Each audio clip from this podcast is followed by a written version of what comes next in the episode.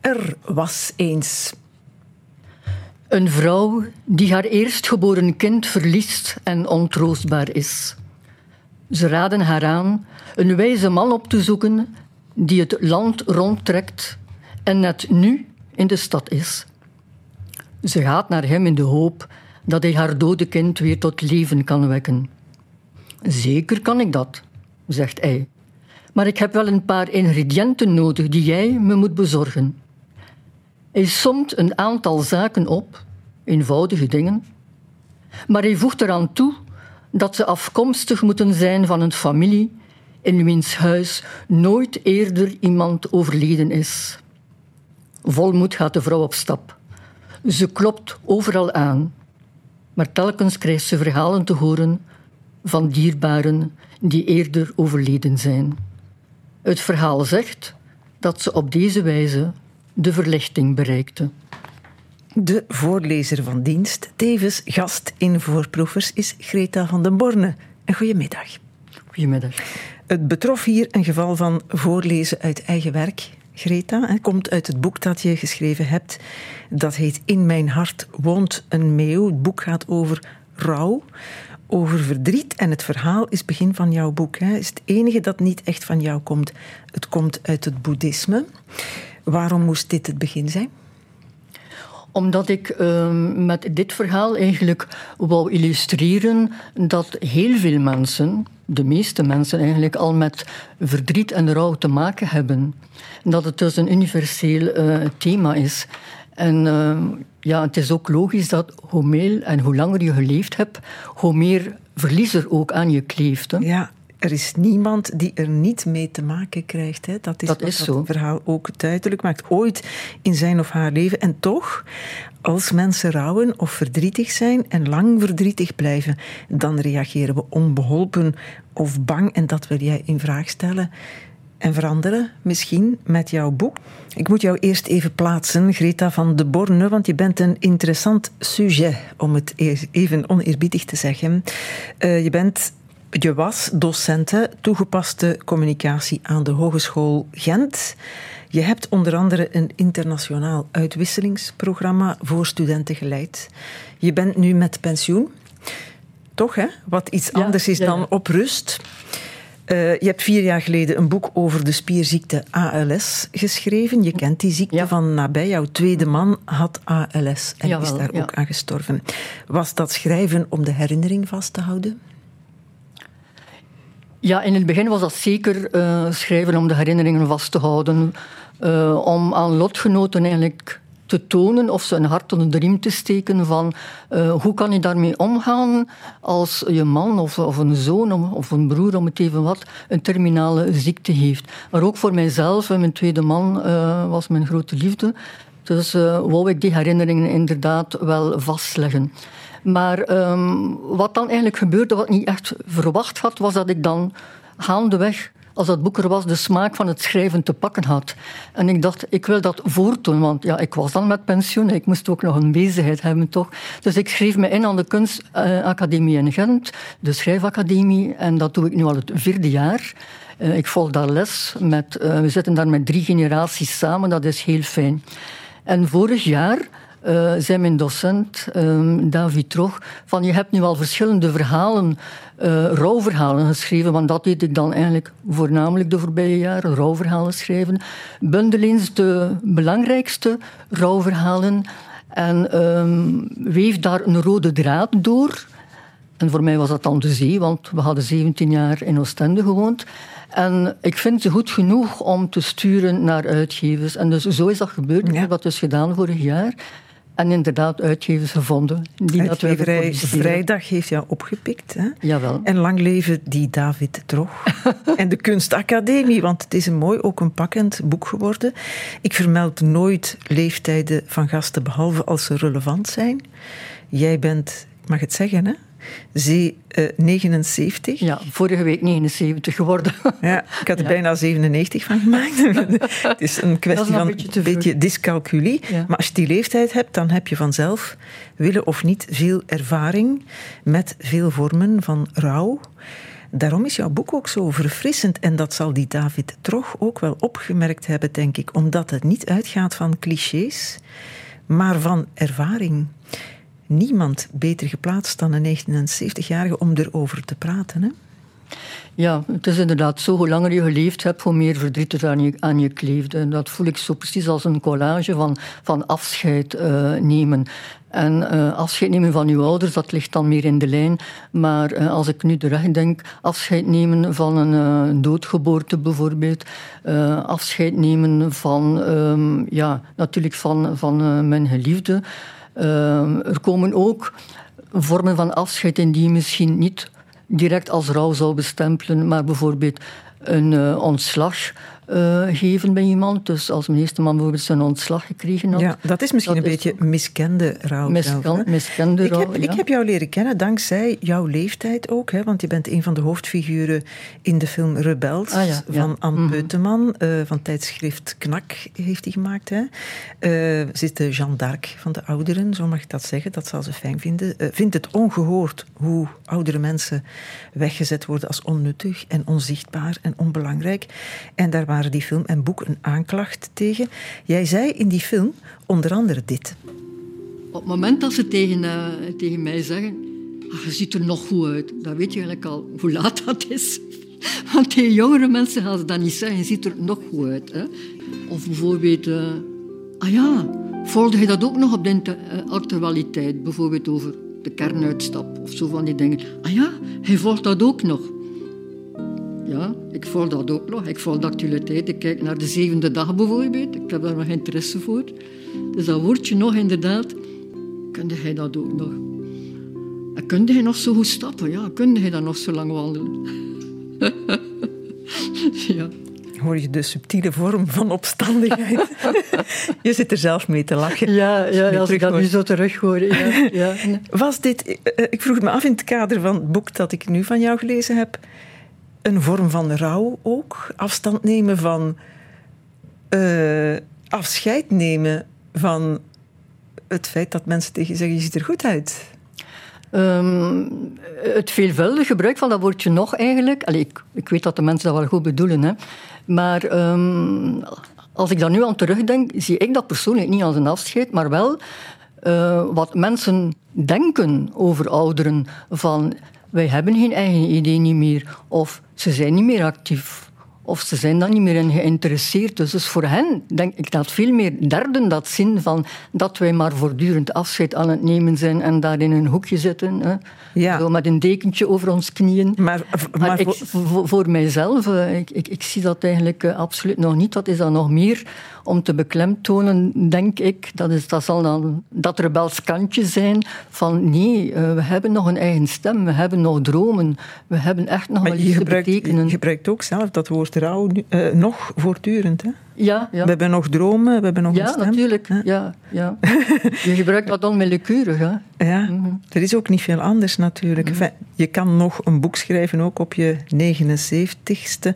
Het boek is autofictie, het is jou allemaal overkomen, maar je hebt het hier en daar een beetje gefictionaliseerd. Ook omdat je niet alles hebt kunnen opschrijven hoe het precies in detail is gebeurd, je hele leven. Uh, het boek begint met een verhaal van.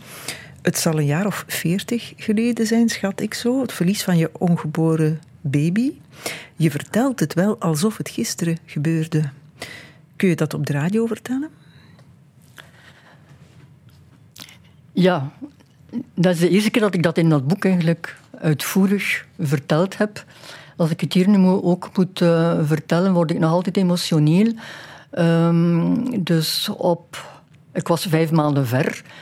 Uh, ik was in verwachting van mijn derde kindje. Ik had dus twee gezonde kinderen en ik was doodblij van uh, nog een derde te hebben. Dat ik dan echt gezegd had uh, tegen mezelf: ik wil daar nu eens ten volle van profiteren, van die zwangerschap, van, uh, van dat derde. En plots word ik wakker in een ziekenhuisbed en voel ik, overal voel ik aan mijn buik en zo, en voel ik een zwachtel en dan in één keer. Ja, ik blijf maar voelen en ik voel geen schoppen niet meer. En dan besef ik op dat ogenblik van uh, ja, mijn lichaam is leeg. Dus dat moment dat je weet, uh, dat je je kind verloren bent. Uh, dat, is, uh, ja, dat, is, dat is wel vreselijk. En het moment dat ik dat al meegemaakt heb, dus op het moment dat je weet dat de dokter daar staat, dat er niets, geen kreet of niets uit dat kindje komt, en dat het niet leeft, dan, dan moet je je voorstellen, 40 jaar geleden ehm, was er helemaal geen opvang daarvoor. Hè. Ehm, dus op dat moment heb ik letterlijk eigenlijk dat kindje, dat, dat was toch voor mij een kind, vond ik. Dat, dat was mijn zoontje. In een soort vuilbak zien gooien. En dat is een beeld dat ik nooit of nooit zal vergeten. vond dat verschrikkelijk. Het was ook een tijd dat uh, doodgeboren kindjes geen naam kregen. Tegenwoordig kan je ze registreren ja. met naam en toenaam. Dat was 40 jaar geleden compleet ondenkbaar. Dat was, ja, dat was gewoon uh, ondenkbaar. Je gaf het zelfs geen naam. Ik heb het een naam gegeven. Uh, niemand weet daarvan eigenlijk. Uh, alleen mijn nieuwe partner, toen mijn tweede man, heb ik dat ooit gezegd. Uh, maar ja, registreren, een naam geven, een plaats geven. En heel toevallig heb ik gisteren bijvoorbeeld online gelezen dat de stad Oostende, of all places, stad Oostende waar ik gewoond heb, dat zij nu een registratiedossiers um, aanleggen, een registratielijst ook, voor alle sterkindjes die onder de zes maanden er niet meer zijn. Want vanaf zes maanden kunt je je registreren. Hè. En, uh, maar onder de zes maanden eigenlijk niet. Maar Oostende is de eerste, uh, heb ik gelezen, die daarmee komen dat je ook die sterrenkindjes... In, ja, in, in, mijn tijd bestond zelfs de naam sterrenkindje niet. Hè. Dus, maar ze kunnen daar ook uh, de kindjes van minder dan zes maanden registreren. Dus ze zijn er geweest. Ja. Ik denk dat dat voor heel veel ouders belangrijk is. Dat is wat er officieel gebeurt. En er zijn veel goede dingen die er officieel ja. gebeuren. Je hebt ook zo'n groepering die uh, heet ze boven wolken of boven de wolken? Ja, boven de wolken. Ja, die... Zij maken nu foto's ook. Hè? Van doodgeboren Van doodgeboren kinderen. Dat is prachtig hè, wat ze doen. Ja. Uh, en toch uh, heb ik het gevoel dat, um, zoals jij het schrijft in jouw boek, het nog steeds is dat mensen in de omgeving er nog niet mee overweg kunnen. Het is ook zeer moeilijk. Hè? Jij schrijft, je had al een zoon en een dochter. En dat zeggen mensen dan ook. Je hebt gelukkig nog twee kinderen. Of je hebt gelukkig toch al twee kinderen. Ja, dat, dat, dat was de reactie. Hè. En natuurlijk, rationeel gezien moet je blij zijn dat je twee kinderen hebt. Dat is ook zo. Maar dat wil niet zeggen dat ik dat derde, daar had ik al... Ja, dat heb je toch vijf maanden in nu gehad. Daar had ik ook al dromen over. Ik, uh, ik wou dat echt. Hè. Of dat, sommige mensen zeiden, ja, een miskraam. Dat hoort nu eenmaal bij het leven. Hè. Op zo'n moment zijn dat niet de zaken die je wil horen. Hè dat, dat, uh, dat, dat helpt absoluut niet aan je nee, Het is ook moeilijk ja, om de juiste dingen te zeggen. Jouw man, jouw toenmalige man, lees ik in jouw boek, moffelt het ook een beetje weg als een accident de parcours. Kan er ook niet zo goed mee overweg. Ja, ik, ik, ik zie dat dikwijls en ik heb dat ook bij mezelf gezien. Als er iets zeer ernstig gebeurt, ofwel kom je als koppel dichterbij, ofwel groei je uit elkaar. Dat is eigenlijk hetgeen er bij ons jammer genoeg gebeurd is. Wij verwerken dat verdriet dus over dat, uh, die doodgeboren zoon op een totaal andere manier. Um, we zijn nog vele jaren bij elkaar gebleven, maar toch waren we zo vreemden geworden. Ik kon daar niet meer mee overweg. En dat we uiteindelijk dan ben ik eigenlijk in een dubbele rouw uh, gevallen. Hè. De, de rouw om mijn doodgeboren zoon en de rouw om dat huwelijk dat aan het afbrokkelen is, dat dan uiteindelijk in een scheiding ook ja. gevallen is. Het is ja. rouw voor hem, ook rouw voor jou, want je bent de man kwijt die hij was. Je bent je kind ja. ook kwijt. Je geeft in die dagen nog les. Hè? Je bespreekt poëzie in de klas. En Toon Tellegen troost je. Hier hoor je hem zelf. Weerbericht. Morgen wordt het grillig en ongewoon weer. Niet de zon zal om 5 uur 24 opgaan, maar een hond. Een vuurrode hond die langs de hemel omhoog zal klimmen. Een ijzeren ketting om zijn hals. En die zal grommen tegen de wolken, die haastig plaats voor hem zullen maken. Om 13 uur 37 zal hij in het zenit staan en blaffen, zich vooroverbuigen en met zijn woeste blik iedereen naar binnen jagen. De hond schijnt, de hond schijnt, zal iedereen fluisteren. Maar de hond zal niet schijnen. De hond zal aan zijn ketting rukken en zijn tanden ontbloten. Laat in de middag zal hij afdalen naar de horizon en janken. Iedereen zal weer naar buiten komen, voor zijn huis op een bankje gaan zitten en zeggen: O hond, waarom jankt u? Men zal hem willen aaien en troosten of iets te eten willen geven. Maar niemand zal hem kunnen bereiken. En iedereen zal zijn ogen dicht doen en het gejank gelaten over zich heen laten komen. Om 21 uur 51 zal de hond ondergaan en nooit meer terugkeren. Overmorgen zal de zon weer schijnen. Dat grote, ronde, oogverblindende ding dat iedereen kent. Het gewoonste ding dat er in de hele kosmos bestaat. Dat al miljarden jaren bestond voordat er überhaupt sprake was van een hemel of een firmament. En dat niets anders doet dan opgaan, ondergaan en schijnen. Het zal een aangename dag zijn. Maar als u zich overmorgen afvraagt waarom u zo verdrietig bent, dan is het omdat u de hond mist. De hond die morgen aan de hemel staat. Rouw en rouw zijn 100, 200. Greta van de Borne, dat maak je duidelijk in je boek. Rouwen kun je en mag je over heel veel dingen waarbij mogen een vreselijk ongepast woord is, besef ik. Want wie zal zeggen wat mag en wat niet mag in deze? Waar waren we gebleven? Bij de scheiding van jou en je eerste man. Hè? Dus uit elkaar gaan is ook rouwen. Dat is zeker, al heb je zelf beslist om weg te gaan. Hè? Het is afscheid nemen van heel veel dingen. Ja, het is niet omdat eh, de persoon van wie je afscheid neemt nog leeft, dat je niet door een rouwproces eh, kunt gaan. Het is zeker rouwen. En um, ik ben inderdaad uh, zelf uh, weggegaan.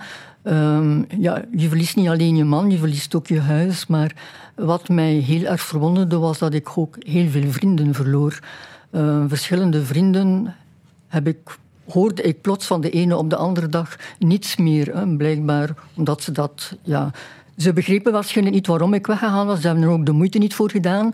Maar um, ik vind dat er in de, in de, maatschappij meer besef moet komen dat ook dat soort trouw toch wel een, een plaats moet krijgen. Dat daar ook heel veel verdriet uh, mee gepaard gaat. Ja, je schrijft het wel heel mooi. Veel verliezen om te winnen aan geloof in mezelf. Ja, wanneer je op een bepaald moment, veel mensen zullen dat uh, ondervinden, op een bepaald moment vindt dat het beter, dat je op die manier niet ouder wordt. Dat vooral, ik wou op die manier niet ouder worden, zoals als vreemden. En uh, als je dan weggaat, dan moet je inderdaad veel verliezen om meer jezelf terug te kunnen vinden. Ziek worden is natuurlijk ook rouwen. Hè? Dat is verlies van gezondheid, verlies van geloof in je eigen lijf. Maandag was de gast in voorproevers Nathalie Bastijns. Die leidt aan de ziekte MS al acht jaar, gestaag. En die vertelde hoe dat voelt als ja, telkens afscheid nemen van wat er was. Het, het is heel raar, want je. Allee, ik wil s'morgens altijd uit bed springen en dan denk ik, ah nee, fuck, dat gaat niet. Het is zo, allee, het stopt gewoon de hele tijd. Je wilt iets doen en dan, ah nee, ik moet wachten tot iemand mij helpt. En dat is, het voelt vervelend dikwijls, ja. absoluut. Ja. En wachten, wachten, wachten. Het zijn van die akelige, traag voortschrijdende ziektes, waarbij je heel traag, maar elke dag opnieuw met je neus op de feiten gedrukt wordt en het loopt niet goed af. In een beginfase is dementie ook zo'n ziekte. De hel voor wie het krijgt en dat beseft. Maar ook voor de omgeving. Jij kan daar ook van getuigen. Jij getuigt daar ook over in jouw boek, Greta van de Borne. In jouw geval gaat het over je broer, hè? Ja, inderdaad. Um, ik heb daar ook een verhaal over geschreven, omdat je, je hoort meer en meer over jong dementie, over dementie. En uh, op het moment dat je, dat je beseft dat een geliefde, om het even welke geliefde, dat die dementie heeft, daar gaat wel een tijd, van, gaat wel een tijd over. Maar wanneer je dan vaststelt dat um, als je die persoon bezoekt, weet je niet of hij de volgende keer je nog zal herkennen. Dus is het een soort afscheid op dat moment. Maar wanneer de volgende keer gaat, herkent hij je misschien nog. Maar zo takelt hij dan verder af tot op het moment dat hij helemaal u niet meer herkent. En heb je al afscheid moeten, genomen, moeten nemen. En ben je min of meer toch wel in een rouw. Maar vraag je je natuurlijk af wanneer valt dan de definitieve rouw. Hè? wanneer je er niet meer zal zijn. Maar voor mij is dat nu ook al rouw, want ik heb er geen enkel contact niet meer. Ik besta niet meer voor hem. En is er voor dat soort rouw nog minder begrip? Wegens moeilijker uh, ja, inschatbaar? Ik denk wel dat daar uh, minder begrip voor is, want men heeft uh, de neiging, denk ik, om, om, om die mensen in een uh, speciaal woonzorgcentrum eigenlijk afgezonderd Ehm, te gaan steken, ging ik zeggen, maar dat is een heel lelijk woord. Ehm, maar, ehm, maar soms is er natuurlijk geen, geen, andere, geen andere keuze. Hè. Wanneer er bijvoorbeeld ook een vorm van agressie tegenkom, uh, bijkomt, in die transitie naar die dementie, is het heel erg moeilijk om, om nog zelf uh, voor iemand met dementie te, te, te, te zorgen. En um, ik ben heel blij dat dat nu meer en meer um, ook in, in, in de media en, en de pers uh, aandacht voor komt. Bijvoorbeeld Jong Dementie, dat, uh, dat programma. Restaurant van, uh, Misverstand. Restaurant Misverstand, dat vind ik echt een voorbeeld van hoe dat moet. Want je ziet ook die mensen die, die strijden met zichzelf, eigenlijk ook hun partners. Die weten niet van, ja, hoe zal het morgen zijn? en, en dat is een voortdurend afscheid nemen van alles, van hoe die persoon was ook. Want die persoon is helemaal niet meer zoals die vroeger was. Hè. Ik herken mijn broer niet meer, die is een totaal andere persoon. Hè. Ja. Ergens schrijf je: het enige wat helpt is iemand uh, tegenover mij te hebben die de pijn van gemis, welk gemis ook, voelt zoals ik. Van lotgenoten, van mensen die het ook hebben meegebracht, die, die, die, die bij elkaar komen om een reden die ze allemaal niet willen, maar toch bij elkaar komen. Ja, ik heb dat maar ik heb dat niet in het begin beseft. Eerst wou ik uh, zogezegd de moedige uithangen en ik zou het allemaal alleen wel klaren. Maar uh, op, op, de duur weet je dat, dat dat niet gaat alleen. En je komt in contact met lotgenoten, met mensen die zelf om het even welk gemis meegemaakt hebben. En, en dan merk je dat je op een andere manier met elkaar praat. Of niet praat ook. Soms is het gewoon genoeg om te luisteren. Hè. Te luisteren naar wat ze te zeggen hebben. En weten dat je eigenlijk aan hun verdriet niets uh, kunt doen. Maar uh, dat je niet gewoon bijvoorbeeld moet zeggen van alles oké? Ah ja. Wat sommige mensen zeggen. Hè.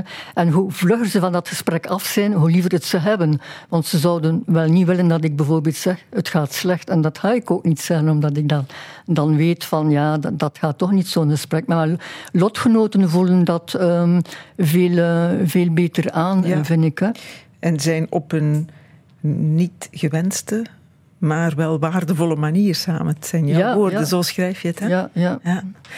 Bestaat er volgens jou een hiërarchie van verlies? Dat je kunt zeggen, het mijne is erger?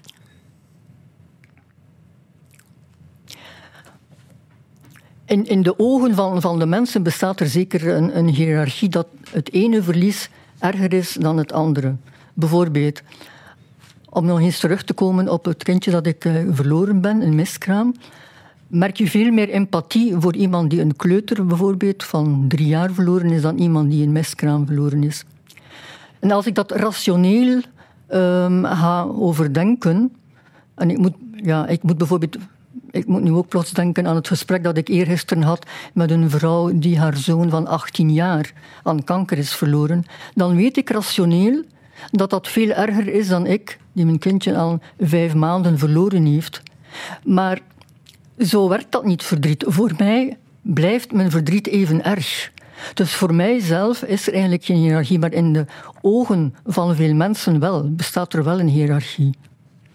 Ja, want een van jouw verhalen gaat over, en dat klinkt nu zeer banaal, maar zal het ook niet zijn Lucifer die dood is? Lucifer is geen mens, maar een hond. Ja. Ja, ik vertel dit nu na het verhaal over een zoon van 18 die gestorven is en een doodgeboren baby en een kleuter van drie. Dan klinkt dat bijzonder banaal. Hè? Bijna, ja, dat, bijna dat... beschamend banaal. En toch. Ja, en toch. Um, voor mensen voor wie, om het even welk dier, maar, maar een hond, waar ik dan wel de voorkeur voor had, echt een compagnon de route bijna is, die uh, jou zoveel vriendschap heeft als die dan na enkele jaren ook sterft, dan ervaar je dat als het allereerste verlies eigenlijk. En ehm, ja, die hond is dan ook nog eens in, in mijn armen gestorven, zoals een tweede man. Dus dat maakt het dan ook nog wel. Ehm, en, en ik weet, er zijn mensen die dat belachelijk vinden, die dan tegen mij zeggen van, je moet je vermannen. Het, is maar, uh, het is maar een hond. Maar voor mij is dat terug een heel groot verlies, omdat het uiteindelijk iemand was met wie je um, dicht stond. En, en dat is misschien ook wel iets wat moet aangehaald worden. Um, niet, ik weet dat niet iedereen rouw op dezelfde manier beleeft, dat het afhangt van de manier waarop je tegenover de overledene of degene met wie dat je afscheid neemt, de intensiteit van de gevoelens en zo, dat speelt allemaal een rol. Uh, ook culturele verschillen kunnen een rol spelen. Maar wanneer je een heel intense relatie had met iemand, of die nu nog leeft of niet, dan is dat rouw, dan kan dat diepe rouw zijn. Want um, ergens verwijs ik dan naar mijn boek, denk ik, als er liefde geweest is en liefde blijft bestaan, dan blijft ook rouw bestaan. Oostende bij uitbreiding De Zee speelt een grote rol in jouw boek. Greta van de Borne, boek dat niet voor niks heet In mijn hart woont een meeuw. Je verhuist naar de zee, hè, na je scheiding. Na de scheiding, ja. De zee biedt troost, een antwoord op, dat zeg jij, hè? Mm. Uh, zeelucht helpt ook. Lange wandelingen. Verdriet en pijn komen als golven, schrijf jij. Grote en kleine, voorspelbare en onvoorspelbare. En de zee is ook waar je de as van jouw tweede man uitstrooit. Jouw tweede man is Romaan, was ziek, dat zegt we al, had ALS, een spierziekte, is gestorven aan die ziekte. Uh, het stond in de sterren geschreven. Hè. Dat zien aankomen weten wat er gaat gebeuren op een dag, dat maakt het verdriet niet behapbaarder, neem ik aan. Nee. Um, op het moment dat hij mij ten huwelijk vroeg, want ik had niet gedacht dat hij mij ten huwelijk zou vragen. Um, twee maanden voor we getrouwd zijn dan, viel die terminale diagnose van ALS. Dus het was wel even een aardverschuiving voor ons. Maar dan heb ik eigenlijk het geluk gehad dat hij niet in depressie gevallen is. Hij wou nog zoveel mogelijk doen. En dat hebben we ook gedaan. Niet tegenstaande natuurlijk de aftakeling zich wel dag na dag uh, liet um, zien, voelen ook. Um, hebben we nog heel veel kunnen doen. Bijvoorbeeld één voorbeeld dat altijd mij zal bijblijven is dat hij er altijd van gedroomd had om nog eens een stuk van Shakespeare live te zien, zowel in Stratford upon Avon als in de Globe in Londen. We hebben dat alle twee kunnen doen dankzij de hulp van een, van een vriend ook die ons daar naartoe gevoerd heeft. Dus dat soort zaken die we dan nog hebben kunnen realiseren, dat was voor mij ook belangrijk om uh, herinneringen bij te maken nog en vast te houden. Ja, ja, en zoveel mogelijk herinneringen en ze ook vasthouden door erover te schrijven. Hè. Eerst een boek over ALS en dan nu dit boek over rouwen, waar hij een hoofdrol in speelde. Ik hoorde afgelopen donderdag in de wereld van Sophie uh, dat dat voor heel veel mensen werkt. Iets creatiefs doen, iets uh, maken, schilderen, schrijven, muziek maken. Sophie had Simon Kazier te gast van Zimmerman, uh, of beter bekend als Zimmerman. Heeft ooit gitaar leren spelen door zijn broer, die Wannes heet. En Wannes is gestorven intussen. En toen heeft hij een ode geschreven aan zijn broer, geïnspireerd door Pink Floyd, genaamd Wish You Were Here.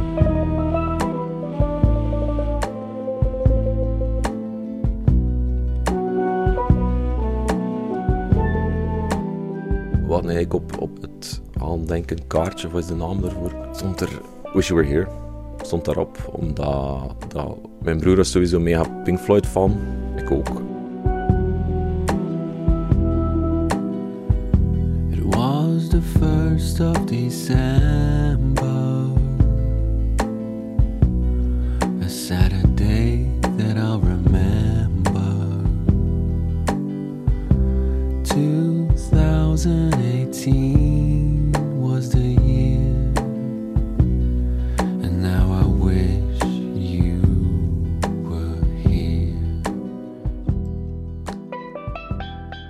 Vanaf dat ik die titel had, wist ik eigenlijk wel van dat het ode ging worden. Ja. Verwerking of ode of hoe dat het ook wil noemen, maakt niet uit. Dat is iets uh, voor hem, al sinds. Ja. En dan had ik iets van, oké, ik ga er iets mee doen, ga, ik ga verder schrijven en we zien wel. Werd een ode van 46 minuten en die hebben ze integraal gespeeld in de wereld van Sophie. Ze moesten ze een uur minder radio maken ook al. Maar dat was natuurlijk niet de reden. Ja, het is mooi hè. Ja. Ehm, stel jij eh, hetzelfde vast, dezelfde troost vast in het maken? Uh, ik vind wel als ik aan het schrijven ben, ja, dat geeft mij een, een, een bepaalde voldoening. En uh, ik zie dat eigenlijk zo'n beetje als um, hem willen levend houden. Door woorden te zoeken die ik op papier kan zetten.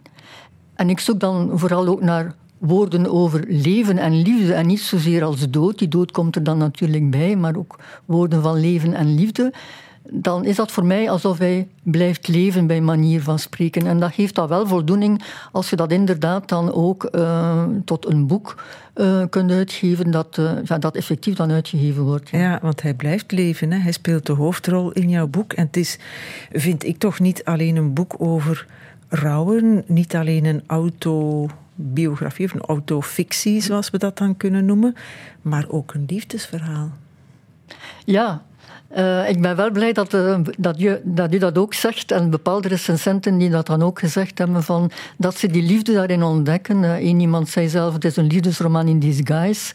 En dat, vond ik, dat vond ik wel mooi omdat dus, ja, die liefde en het leven, dat brengt een evenwicht aan de rouw die, die ik toch nog altijd inadem, ook na vijf jaar. En die ik ook inadem als ik jouw boek lees.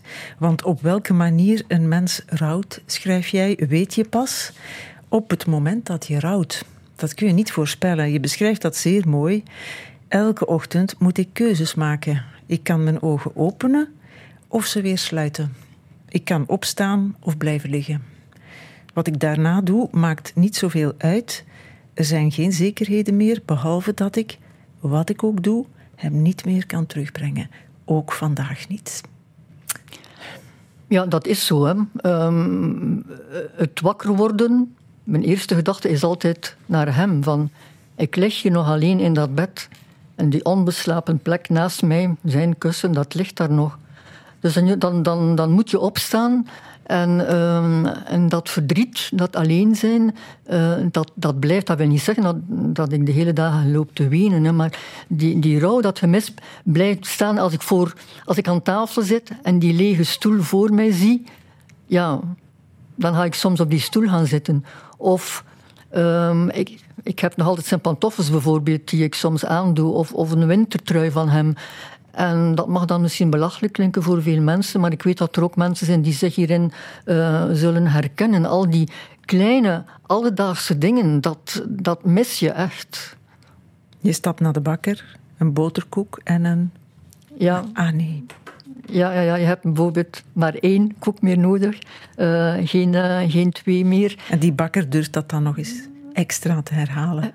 ja, ja, ja. Eén zal het zijn? Ja, dat kan je natuurlijk niet kwalijk nemen. Maar, nee, het is waar. Ja, ik vind het hartverscheurendste. Als je schrijft, wanneer zal ik mezelf vandaag voor het eerst horen spreken? Maar dat is zo. Hè. Er zijn, uh, ik heb een paar goede vrienden en ik heb kinderen, maar uh, er zijn dagen, uh, soms drie, vier dagen, dat ik niemand hoor of, of zie. Dat ik dan zelf luid op. Ik, ik doe dat ook luid op praten tegen zijn foto. Hè. Um, ik vertel hem van hoe de dag geweest is, slecht of niet slecht, of hoe de nacht geweest is. of ja, mensen die nog een geloof hebben worden waarschijnlijk geholpen door het geloof. Ik ben dat jammer genoeg verloren, dus ik geloof niet dat ik hem hier een naam al zal weerzien. Maar toch blijf ik tegen hem praten, tegen beter weten in eigenlijk. Soms heb je zelfs het gevoel dat jouw man nog terugkomt. Hè? Zeg, ja. Ik hoorde de deur vanmorgen en ik dacht dat hij het was. Maar ja, er, zijn, er zijn zo van die momenten. Hè. Um, van, op een bepaald moment zeg ik ook, er zijn, er zijn misschien uh, momenten dat ik niet aan hem denk, maar er zijn nog veel meer momenten waarop ik jank eigenlijk van verdriet en dan, dan uh, ja, wanneer ik dan denk aan, aan hoe het samen zijn was, en dan moet er niet veel gebeuren. Een deur die, val, die bijvoorbeeld zogezegd open gaat, maar dat is dan de deur naast je, is niet die deur. Um, is een, uh, is een troost dat, het is een theorie die je altijd leest als het over rouwen gaat, dat er vijf fameuze fasen bestaan. Hè, waar je door moet, maar de laatste komt dan ook altijd. De eerste is ontkennen, de tweede is boos zijn, dan onderhandelen, dan verdrietig worden of zelfs depressief worden.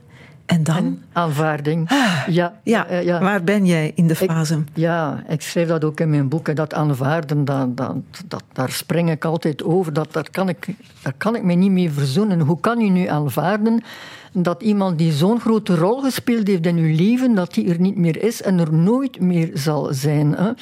Uh, ik kan dat uh, absoluut niet uh, aanvaarden. Um, ik vind veel meer in, in, um, in, woorden, zoals bijvoorbeeld van een andere manier van vasthouden. Dus niet loslaten. Dus Manu Kersen zegt dat heel mooi ergens. Uh, je kan toch je geliefde niet loslaten, maar proberen anders vast te houden. En dat is ook wat ik probeer. Uh, ook door mijn schrijven eigenlijk hou ik hem anders vast op een andere manier, maar zo blijft hij er nog bij. Het boek is af, hè? Ja. Zo, zo is er erbij. Ja. ja. Blijft hij erbij. Ja. Een rouwperiode bestaat dan eigenlijk ook niet. Ja, mijn boek was eigenlijk ook wel een pleidooi voor het recht uh, op rouwen, omdat... Uh, er zijn nu veel rouworganisaties die beginnen, zoals Rivij bijvoorbeeld, met daar veranderingen te brengen. Maar toch leeft er nog um, in de maatschappij de idee van ja, na één of twee jaar uh, moet ze daar nu wel over zijn. Ik hoor dat ook nu na vijf jaar als ik daar nu iets over zeg, ik moet daar niet tegen iedereen over beginnen. Of als ik bijvoorbeeld aan het lachen ben, dan hoor je ze zeggen, ze is erover hoor. Terwijl dat er totaal niets mee te maken heeft, dat, uh, dat uh, je mis, die rouw, die, die blijft je hele leven hangen. En aan lotgenoten wou ik ook die boodschap uitdragen eigenlijk. Het is oké, okay, je mag dat, die rouw mee blijven dragen. Dat is helemaal uh, ja, niet verkeerd. Maar je snapt ook de andere kant. Hè? Ik ja. snap hem toch ook. Mensen willen dat het ophoudt. Maar voor jou betekent dat jouw geliefde een tweede keer sterft. Dus blijf je over hem praten. Ik blijf over hem praten, ja. maar ik ga ook verder met, met, met mijn leven in die zin dat ik daar niet de hele tijd in mijn zetel zit, dat ik echt wel nee. veel activiteiten heb. Het is hierbij gebeurd, maar dat wil niet ja. zeggen uh, dat ik niet meer rouw. Bijvoorbeeld als ik aan tafel met vrienden zit, zeg ik op een bepaald moment, uh, het smaakt me. Terwijl dat ik veel liever zou hebben dat ik kan zeggen tegen hen, ik mis hem hier. Maar dat zeg ik dan niet. Maar het is er nog wel, dat gemis altijd. Misschien verandert het een beetje door jouw boek. Hè? Je hebt een uur lang over hem kunnen praten. Dat is toch al... Dat ook, hè? Zo heb je hem... Enfin, ik beschouw het toch als een soort van levend houden. Ja, een ode eigenlijk ook wel uh, aan de liefde die er geweest is. Over en, dat uh, absoluut mooie boek In mijn hart woont een meeuw, uitgegeven bij Vrijdag Greta van de Borne. Dank je wel.